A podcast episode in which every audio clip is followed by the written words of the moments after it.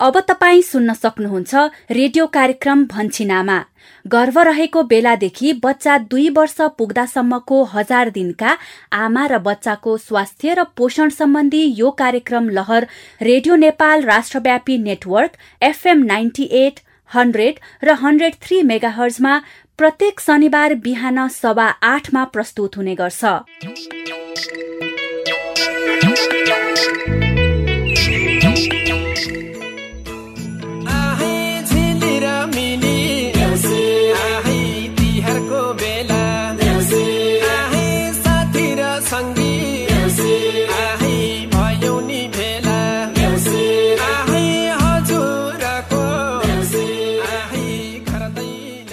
नमस्कार।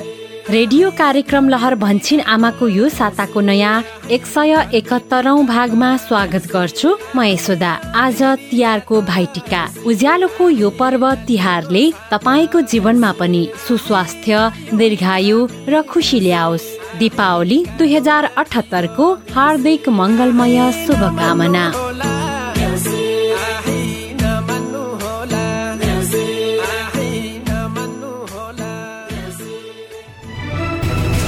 रेडियो कार्यक्रम लहर भन्छिन आमामा हामी हरेक साता यसै समय। हजार दिने आमा र बच्चाको स्वास्थ्य र पोषणका विषयवस्तुहरू समेट्छौ। यिनै विषयमा तपाईँ हाम्रे बस्ती र समुदायका कथा सुन्छौ। साथमा तपाईँकै अनुभवहरूलाई समेट्छौ।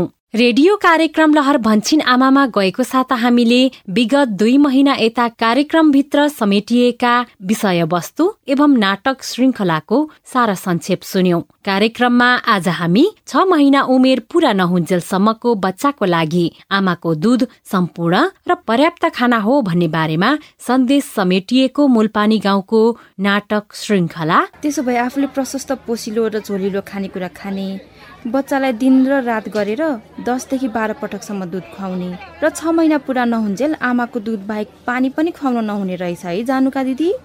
हो नि। अब तिमीले बुझेको कुरा सासु आमालाई पनि बुझाऊ है त। अनि कार्यक्रम भन्छिनामा सुनेर आफ्ना व्यवहार परिवर्तन गर्न उत्प्रेरित हुनुभएका तपाईँ श्रोताका अनुभव एवं कार्यक्रमका बारेमा तपाईँका महत्वपूर्ण प्रतिक्रिया समेटिएको सामग्री पनि सुन्नेछौ। कार्यक्रम एकदम मनपर्छ कि अब आफ्नो समस्या अब तिमी पनि सुने मात्रै पनि आफूसँग मेल खान्छ नि त कतिपय कुराहरू। त्यो भएर म आफू पनि सुन्छु अरूलाई सुन्न नि प्रोत्साहन गर्छु। आउनुहोस् अबको करिब आधा घण्टा सँगसँगै छलफल गरौं। छलफलको सुरुवात गरौं नाटक श्रृङ्खलाबाट मूलपानी गाउँको आजको नाटक श्रृङ्खला छ महिना उमेर पुरा नहुन्जेलसम्मको बच्चाको लागि। आमाको दुध सम्पूर्ण र पर्याप्त खाना हो भन्ने विषयमा केन्द्रित छ। हामीलाई मूलपानी लैजाँदै हुनुहुन्छ शशिकला आमाले। नमस्कार म शशिकला आमा। मूलपानीको यस अघिको कथामा विजयको साथी रमेश तिहार मनाउन यतै मूलपानीतिर फर्किन लागेको कुरा भएको थियो। विदेशमा सिकेको सिप सदुपयोग गर्दै विजयको साथ र सहयोगले मूलपानीमै केही गर्ने सोच रमेशले बनाएको छ। विजयले भने गाउँमै कुटानी पिसानीका लागि एउटा मिल सञ्चालन गर्न रमेशलाई बाटो देखाउने सोच बनाएको छ। यता विकास र शर्मिला दुवैले पालिकाले सञ्चालन गर्न लागेको मोबाइल मर्मत तालिम लिने सल्लाह गरेका थिए। शर्मिला पनि महिलाहरूले सधैँ गरिरहने कामहरू भन्दा फरक मोबाइल मर्मत सम्बन्धी तालिम लिएर गाउँमै उदाहरण प्रस्तुत गर्ने चाहना राखेकी छन्। तालिमकै प्रसङ्ग आइराख्दा यता सङ्गीता पनि त परिवार नियोजन परामर्श तालिममा जाने कुरा भएको थियो नि कहिलेदेखि होला? आउनुहोस् यी सबै कौतूहलता मेटाउन तपाईँ हामी सँगै जाउँ है त मूलपानीतिरै।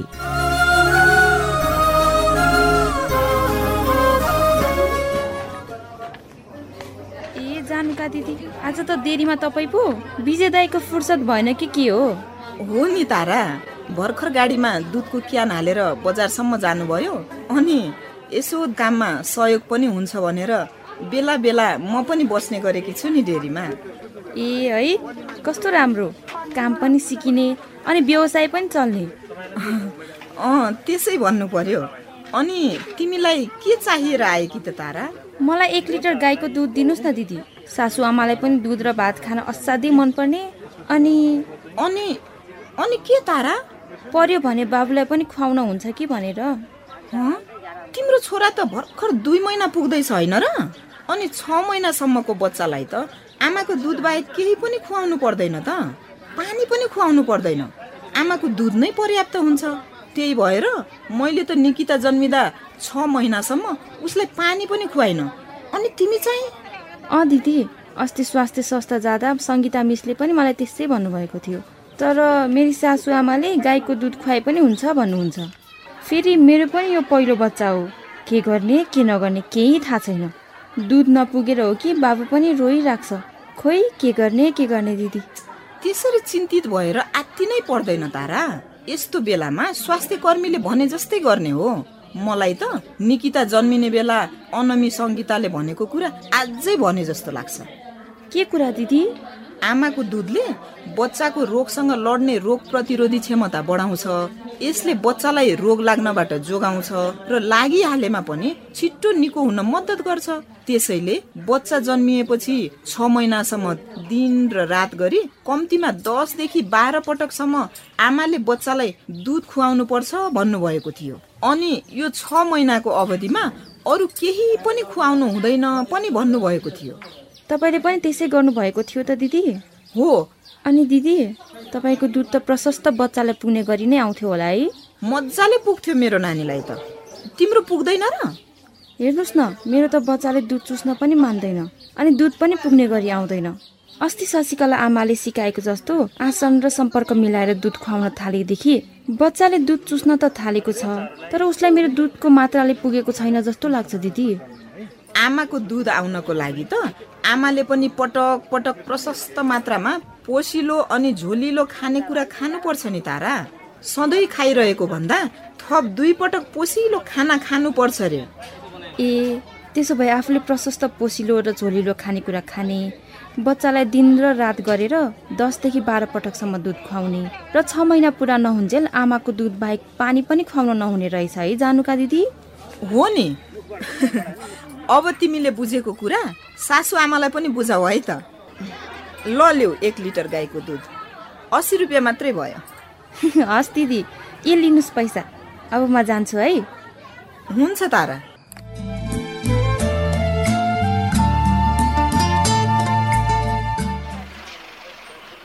रमेश दाई रमेश दाई यता यता यता यता आउनुहोस् कि यता यता? ए ए साथी तिमी गोपाल होइन? मलाई नै लिन आएको हो नि।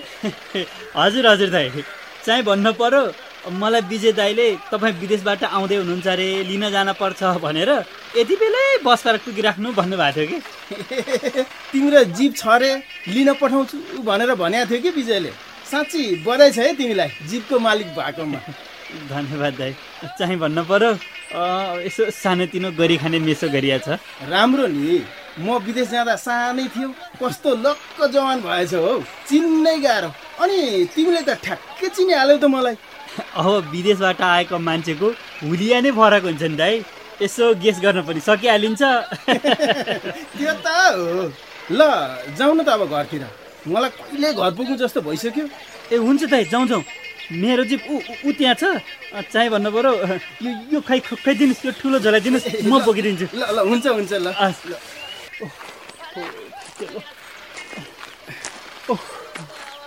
हुन त विदेशबाट आएको मान्छे झोला गरौँ भयो भनेर पनि कसरी भन्नु? तर लास्टै थाक्यो है दाइ झोला बोक्दा त। अब नफर्किने गरी आएको मान्छे अलिअलि मात्रै सामान हाल्दा पनि झोला भारी भइहाल्यो। बल्ल गाडीमा आइपुग्यो ल ल ल उठ उठ उठ उठ ल यता यता यता राखौँ ल थाक्यो। ल दाइ अब चाहिँ जानुपर्छ। केटोले चाहिँ गाडी हुँक्यायो है त अब दाइ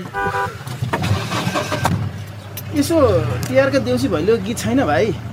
गाडीमा बजाउ न यसो रमाइलो गर्दै बाटो काटौँ के? ए ल अडियो प्लेयर त बिग्रेको पो छ त दाइ बनाउँछु भन्दा भन्दै। चाहिँ भन्नु पर्यो तर तपाईँ चिन्ता नलिनुहोस् नि दाइ म आफै गीत गाएर भए पनि दाइको यात्रा त रमाइलो बनाइदिइहाल्छु नि। भनेपछि भाइलाई गीत गाउन पनि आउँछ। हुन्छ हुन्छ। ल सुनौँ न त गीत। पूर्वतिर हेर्न जाँदा छेक्यो बाढी पहिरोले पश्चिमतिर सबै मिल्यो बाजो हाल्यो शत्रुले। चाहिँ भन्नु पर्यो अब टीको टालो भएको ठाउँमा जुटो परेर रोकियो। अब अर्कोतिरको कुरो चल्या थियो सुतो परेर छेकियो। चाहिँ भन्नु पर्यो मै अभागीको लगन मात्र जहिले जहिले सर्ने। बा ए बा मेरो बे कहिले गर्ने? गीत गाएर चाहिँ साह्रै रमाइलो गर्यो है भाइ तिमीले। ओहो बाटो काटेको पनि पत्तै भएन छ। दा एकछिन गाडी रोक्यो है यहाँ। मान्छेले हात दिँदै रहेछन् कि? यता। लगेर घच्याक्क ल। ए अँ हो। मुलपानी जाने हो। छाइ भन्नु पर्यो। आज पेसेन्जर नलिने दिदी। यो रिजर्भ गाडी हो। ल ल ल हस् हस्। दाइ ऊ त्यो सितारा होटल देख्नुभयो? अँ अँ, देखेँ देखेँ। गाडीमा ओहोर दोहोर गर्दा मैले खाना खाने ठाउँ यही हो नि। ए हो र? यो सब कति बाटो छ? चाहिँ भन्नु पर्यो। लगभग यो रुट चल्ने सबै गाडीहरूसँग कन्ट्याक्ट गरे धेरै जस्तो गाडीले यहीँ खाना खान्छन्। चाहिँ भन्नु पर्यो यो साउला कम्ता फाइदा छ त। हो र? ल ल भाइ बिस्तारै गाडी अब गफ गर्दै जाउँ न। ए हुन्छ दाइ अनि अँ, साँच्ची दाइ चाहिँ भन्नु पर्यो तपाईँ त विदेशबाट टन्न पैसा पनि बोकेर आउनुभयो होला। अनि के व्यवसाय गर्ने सोच्नु भएको छ त नि? अहिले तत्कालै यही गर्छु भन्ने त सोचेको छैन है गोपाल भाइ। तर विजयसँग मिलेर पक्कै केही न केही चाहिँ गर्छु। विजय दाईसँग मात्र होइन हौ दाई हामीसँग पनि मिल्नुपर्छ है। चाहिँ भन्नु पर्यो गाडी कुदाउँदा कुदाउँदै कस्तो ठाउँमा पैसा कमाउन सकिन्छ भन्ने आइडियाहरू पनि सिकेको छु है मैले त चाहिँ भन्नु पर्यो। ए हो र गोपाल भाइ। अनि? ल ल ल एक दिन चाहिँ हामी बसेर सल्लाह गर्नु पर्छ है गोपाल भाइ। भइहाल्छ नि दाई। ल मुल पानी पनि आइपुग्यो। दाईलाई म घरसम्मै छोडिदिन्छु है त।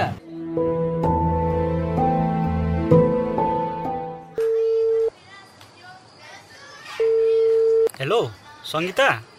हेलो अरुण के छ तिम्रो हालखबर सन्चै छौ ठिकै छु सङ्गीता। त्यही हो अलिअलि तिहार लागेको छ। बाँकी सबै पुरानै हो हालखबर ए हो र? हो नि। बरु तिमी पो तिहार मनाउन घर गएको मान्छे के छ त्यताको खबर? बरु त्यो सुनाउ न धेरै पछि परिवार भेट्न पाउँदा म त खुसीले दङ्ग छु। अहिले चाहिँ यसो सेलरोटी र चिया खाँदै तिम्रो याद आएर फोन गरेको नि। म त तिमी घर गएपछि मलाई बिर्स्यौ कि भन्ने सोचिरहेको थिएँ। जे होस् मलाई सम्झिएर फोन गरेकोमा धन्यवाद है सङ्गीता। तिमीलाई त म सम्झिरहेको छु नि। झन् टाढा हुँदा तिमीलाई धेरै नै सम्झेको छु अरुण। मैले पनि तिमीलाई धेरै सम्झिरहेको छु सङ्गीता। अनि तिमी आएपछि तिमीसँग धेरै कुराहरू गर्नु छ। हो र के कुरा हो अरुण? भन न अहिले। होइन भेटेरै भन्नुपर्ने कुरा छ कि सङ्गीता? तिमी नभएपछि यहाँ मूल पानी नै खाली खाली भएको छ। अनि कहिले आउँछौ त सङ्गीता? आउँछु आउँछु। अब बिदा पनि सक्यो। एक दुई दिनमा आइहाल्छु। अनि सङ्गीता तिमी त परिवार नियोजन परामर्श तालिममा जानु छ भन्दै थियो। कहिले हो? अँ जानुपर्छ। तिहार लगत्तै सुरु हुने कुरा थियो। कोभिडको कारणले पछाडि धकेलिएन भने अबको पन्ध्र बिस दिनपछि सुरु हुन्छ होला। ए ल ल सङ्गीता फोन गर्दै गर न है। अहिले फोन राख्छु। आज खाना पकाउने पालो मेरो छ कि? भान्सातिर लाग्नु पर्यो। ल ल अरुण मिठो खाना पकाऊ है त। बाई। ल बाई सङ्गीता। गोपालले रमेशलाई के व्यवसाय गर्ने सल्लाह दिन आँट्यो हँ? रमेशले त यता विजयसँग मिलेर पो व्यवसाय गर्ने सोच बनाएका थिए त। गाउँमै केही इलम गर्ने सोच बनाएर मूलपानी फर्किएका रमेशलाई मूलपानीमा स्वागत छ। यता तिहार मनाउन सङ्गीता आफ्नो गाउँ गएकी रहेछिन् भन्ने कुरा पनि अरुण र सङ्गीताको कुराकानीबाट थाहा पायौँ। अनि विकास र शर्मिलाले मोबाइल मर्मत सम्बन्धी तालिम लिने कुरा गरेका थिए। के भयो होला? यता जीप चालक गोपालको श्रीमती सृजनाको स्वास्थ्य अवस्था कस्तो भइरहेको होला? सन्चुमाया र गोपालले सृजनाको स्वास्थ्य र खानपानमा ध्यान पो दिन थाले कि? यी तमाम कौतूहलता मेटाउन भन्छिन आमामा मूलपानीको आगामी दिनको कथा सुन्न नबिर्सनुहोला। अहिलेको लागि म शशिकला आमा बिदा हुन्छु। नमस्ते। यस बेला हामी रेडियो कार्यक्रम भन्छिन आमा सुनिरहेका छौँ। भन्छिन आमा परिवारकै स्वास्थ्यका लागि।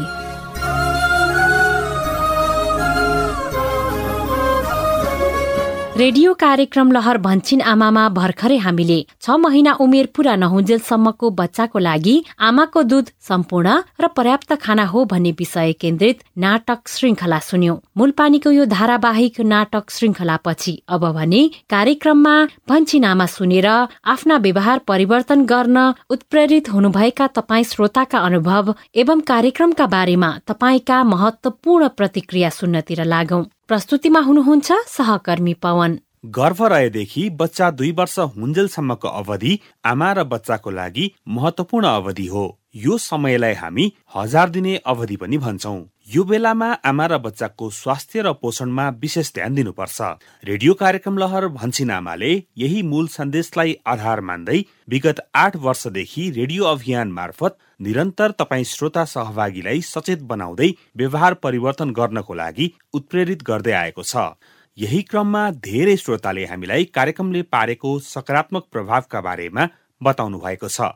यिनै मध्ये एक हुनुहुन्छ कर्णाली प्रदेश सल्यानका युवराज आचार्य। उहाँले कार्यक्रम भन्छिनामाबाटै उत्प्रेरित भएर आफ्नै करेसाबारीमा सागपात तरकारी लगाएर खाने खुवाउने गर्नुभएको छ। जसले गर्दा उहाँको परिवार स्वस्थ छ।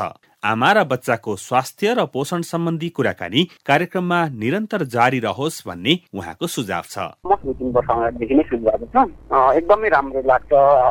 आमा लगायत बच्चाको स्वास्थ्यको बारेमा धेरै राम्रो राम्रो कुराहरू सिक्न पाइन्छ होइन? बच्चालाई खानपिन लगायत धेरै कुराहरू कार्यक्रम मार्फत सिकेर बच्चालाई खुवाउन पनि सकिन्छ। धेरै सिके धेरै उतारेको छौँ। आफ्नो अन्य आफ्नै करेसाबारीमा हरिया सागसब्जी उब्जाएर बच्चा तथा आमालाई खुवाउने अन्डाहरू खुवाउने एकदमै प्रोटिन एकदम लगायत धेरै कामहरू सिकेर नै गर्छ भन्छु बच्चा आमा स्वास्थ्यको बारेमा अझ राम्रो राम्रो कुराहरू आइदियो हुन्थ्यो अरू धेरै कुराहरू सिक्न पाए हुन्थ्यो जस्तो लाग्थ्यो युवराजजी कार्यक्रमबाट सिकेर व्यवहार परिवर्तन गर्नुभएको सुन्दा हामी औधी खुसी छौँ। उता सुदूरपश्चिम प्रदेश बैतडी पुर्चौडीका सत्यप्रकाश जोशी कार्यक्रम भन्छिन आमाको डोटेली संस्करण भन्निसन आमाको नियमित श्रोता हुनुहुन्छ। उहाँलाई कार्यक्रममा छलफल भएको साबुन पानीले हात धुने गर्भावस्थाको खानपान र स्याहार अनि हजार दिने आमाको लागि अन्डाको महत्व लगायतका विषयमा भएका छलफलहरू निकै उपयोगी लागे। कार्यक्रम भन्सिनामा चाहिँ फर्स्टबाट सुन्नु गरे हामीले कार्यक्रम भन्सिनामा एकदम निरन्तर सुनिलाग्दो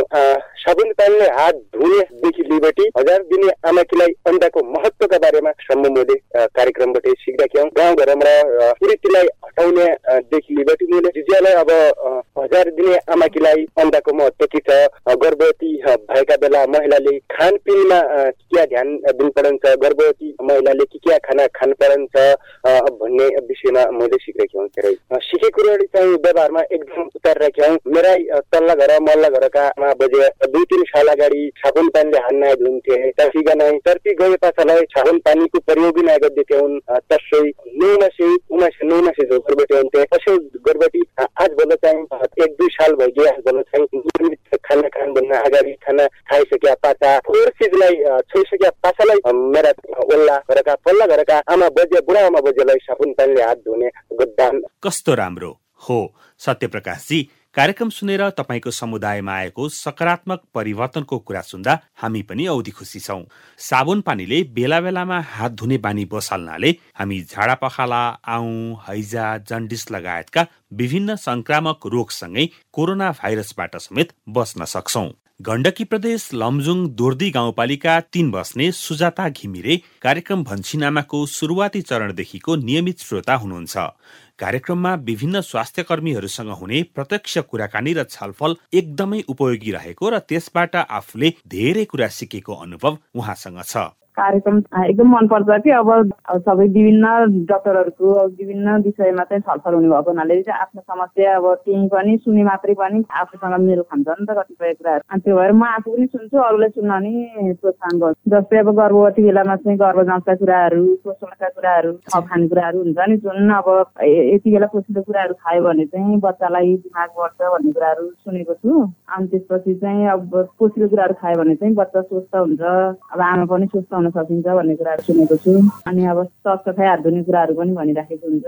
सुरुमा त अब सुरुबाटै मेरो चाहिँ अब दोस्रो बच्चा सानो हो है।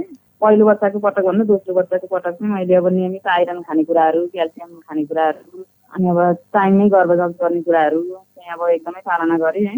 अनि त्यसपछि अब सँगसँगै चाहिँ अब सरसफाइका कुराहरू अब नर्मल्ली नै मानिन्छ कि कतिपय अवस्थामा।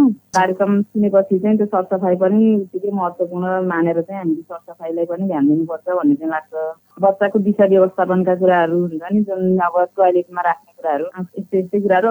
समग्रमा राम्रो छ कार्यक्रम चाहिँ निरन्तरता होस् कस्तो राम्रो? सुजाताजी कार्यक्रम भन्छिन आमामा भनिए अनुसार तपाईँले आफ्नो गर्भावस्था र सुत्केरी अवस्थामा आफ्नो र बच्चाको स्याहार खानपान र स्वास्थ्य जाँचमा ध्यान दिनुभएको कुरा सुन्दा हामी धेरै नै खुसी छौँ। यता कार्यक्रम भन्छिनामा सुनेर हजार दिने आमा र बच्चाले हरेक बार खाना चार समूहबाट खानेकुरा मिलाएर खानुपर्छ भन्ने कुरा सिकेको बताउनुहुन्छ प्रदेश एक सभा निवासी लक्ष्मी राई। भन्छिनामा त हामीले त नानीहरूले होइन हरेक बार खाने खाना गर्भवती खाने खाना नै हो। भन्छिनामाले भने अनुसार होइन हामीले अब खाएको पनि छौँ गरेको पनि छौँ भन्नुपर्छ गाउँघरमा नि अब भनिरहेको तपाईँहरूले अब एकदम राम्रो कार्यक्रम ल्याउनुहुन्छ।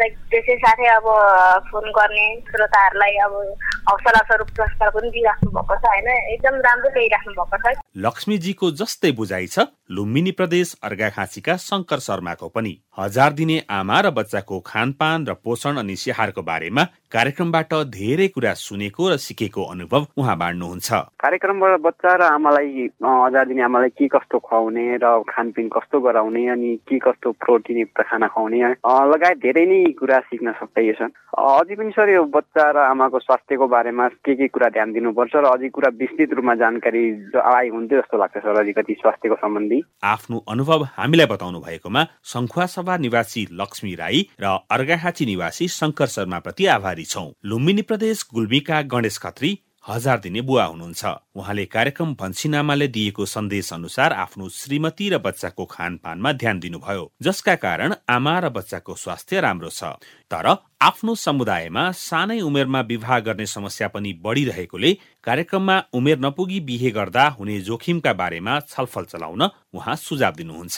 हजुर एकदम राम्रो लाग्छ नि त खास अब मेरो बच्चा सानै छ होइन? सानो बच्चा भएको कारणले यो कार्यक्रमले मलाई चाहिँ एकदम धेरै कुराहरू सिकायो। अब बच्चालाई के के खुवाउनु पर्छ कस्तो कस्तो खानाहरू खुवाउनु पर्छ र कस्तो कस्तो समयमा के गर्नुपर्छ बच्चाहरूलाई आमाहरूलाई यसको बारेमा चाहिँ मलाई धेरै कुराहरू थाहा भयो। पनि उतारे भन्नुपर्छ। मैले चाहिँ अब आउने विषयवस्तुमा चाहिँ खासमा यो चाँडै बिहे गर्ने गर्ने अब त्यस्तोमा चाहिँ अब त्यस्तो कुराहरू पनि राखेर भन्ने चाहिँ अब विषय हतार कोसिस गर्ने वास्तवमा यो कार्यक्रम चाहिँ नेपालको एकदम पोखरो कार्यक्रम भएको हुनाले अझै पनि अगाडि बढ्नु गणेशजी कार्यक्रम भन्छिन आमामा हामी उमेर नपुगी विवाह गर्दा हुने जोखिमहरूका बारेमा नियमित जसो छलफल गर्दै आएका छौँ। किशोरावस्थाको स्वास्थ्य र त्यसको संवेदनशीलतालाई ध्यानमा राख्दै महिलाको उमेर कम्तीमा बिस वर्ष पूरा नभई बिहे गर्न गराउन हुन्न भन्ने हाम्रो छलफलको सन्देश हो। यो सन्देशलाई गाउँ बस्तीमा फैलाउन सहयोग गर्नुहोला है। हामी पनि सँगै छौँ। लुम्बिनी प्रदेश बाँके नेपालगञ्ज राजाका मोहन शर्मा भन्छिनामाको अवधि संस्करण अम्मा कहतीको नियमित श्रोता हुनुहुन्छ। कार्यक्रम अम्मा कहतीले हजार दिनका आमा र बच्चाको स्वास्थ्य र पोषणका सवालमा समुदायलाई नै सचेत बनाएको उहाँको अनुभव छ। कार्यक्रम तो हम पहले से भी सुनित रहे अभी कार्यक्रम इतना अच्छा है कि इतना चेतनामूलक है कि हम तो कि जैसे गांव देहात में यहाँ जो काम में व्यस्त रहते हैं जो स्वास्थ्य चौकी पहुँच के कोई बात कहने के टाइम नहीं मिले थे उनका तो ये रेडियो मार्फत, या अम्मा कहते हैं कार्यक्रम मार्फत इतना चेतनामूलक है कि इतना सबका जागरूक करे वाला कार्यक्रम है हम तो बहुत खुश है। ये कार्यक्रम हर एक सब दिन चलावा जाए, कभी छुटावा नहीं जाए, हम यही कही थे हज़ार दिन अम्मा यहाँ जैसे खान पान में जैसे है खान पान में कैसे खावा जाते हैं जैसे पशु पंछी जन्य चीज़ जैसे अंडा, गोश, मछली कैसे खावा जाए, जैसे गर्भ अवस्था में आयरन की खाए खातिर कितना ज़रूरी है काय खावा जाते, खाए से कौन कौन फ़ायदा रही? सुना गया है जैसे काम में यहाँ जैसे गर्भावस्था में यहाँ काम ज़्यादा न लगाओ जाए उन लोगों का, जैसे काम ज़्यादा लगाइए लगावा जाए तो उन लोगों का बच्चा में असर पड़ी सुना गया, सब सब चेतना मूलक कार्यक्रम है, बहुत अच्छा कार्यक्रम है। हाँ वही सुन के तो हम लोग व्यवहार में जैसे हमारे घर में हो या तो गाँव टोल मोहल्ला में हो, जब जितना हम लोग जाना जाते रेडियो से मार्फत सुना जाते उन लोगों का भी समझावा जाता कि ऐसा करो, न करो, ऐसे करे से बेफायदा रही है जैसे पोषण युक्त चीज खावा जाए सब गांव टोल में भी हम लोगों को कहा जाता है कि ऐसे रेडियो मार्फत जैसे अम्मा कहा थे कार्यक्रम आओ तो उनका सुना करो फायदा रही मोहनजी कार्यक्रम सुन्ने सुनाउने र आफूले सिके जानेका कुराहरू समुदायमा सिकाउने कुरालाई निरन्तरता दिनुहोला तपाईँको यो पहल प्रयासको लागि हामी धेरै नै आभारी छौं। यस्तै लुम्बिनी प्रदेश रूपन्देही ओमसतिया निवासी हजार दिने आमा सरस्वती पासी रूपन्देहीबाट उत्पादित भन्छिनामाको भोजपुरी संस्करण अम्मा कहती सुन्नुहुन्छ। कार्यक्रमबाट उहाँले गर्भावस्थाको स्वास्थ्य जाँच आइरन चक्कीको सेवन पोसिलो खानपानको महत्व लगायतका विषयको छलफल सुन्नुभयो बुझ्नुभयो र व्यवहारमा लागू पनि गर्नुभयो। परिणाम स्वरूप उहाँको छोरी स्वस्थ छिन्। कार्यक्रमले आगामी दिनमा यसरी नै हजार दिने आमा र बच्चाको स्वास्थ्य र पोषणका विषयमा निरन्तर छलफल जारी राखोस् भन्ने उहाँको सुझाव छ। पहले जा साफ सफाई पेट में बच्चा रहे के स्वास्थ्य मने बढ़िया से आयरन चक्की खाए के चार महीना छह महीना आठ महीना नौ महीना जांच कराए के पहले पोचलो पिछलो खाना, मने हरियो साग पात, गेड़ा गुड़ी, अपन मने बढ़ियन खाना खाए के तम बच्चा बढ़ियन रही पेट में ये कुल सिखल बाटे। हाँ स्वस्थ भाई, हमारे छोरी, एकदम। सरस्वतीजी शुभेच्छाका शब्दहरूका निम्ति तपाईँप्रति पनि आभारी छौं। सहभागी श्रोता तपाईँका निरन्तर उत्साहजनक माया सद्भाव नियमितता र सहभागिताले हामी आज रेडियो कार्यक्रम लहर भन्छिनामाको एक सय एकहत्तरौं भागमा आइसकेका छौं। यहाँसम्म आइपुग्दा हामीले गर्व रहेदेखि बच्चा दुई वर्षको हुन्जेलसम्मको हजार दिनको अवधिमा आमा र बच्चाको स्वास्थ्य र पोषण अनि कोरोना भाइरसबाट बस्न अनि गएको वर्षदेखि देखिएको कोरोना भाइरसको संक्रमणबाट बस्न अपनाउनु पर्ने सावधानीका सवालहरूमा निरन्तर नियमित रूपमा छलफल गर्दै आएका छौं। यी छलफलहरूबाट तपाईँ धेरै सहभागी श्रोताले आमा र बच्चाको स्वास्थ्य र पोषणका सवालमा धेरै कुरा सिक्नुभयो जान्नुभयो र आफ्नो व्यवहारमा समेत लागू गर्दै आउनुभयो भन्ने कुरा सुन्न पाउँदा हामी पनि औधी खुसी छौं। आगामी दिनहरूमा पनि कार्यक्रममा यहाँहरूको निरन्तर हौसला र सहभागिताको अपेक्षा गरेका छौं।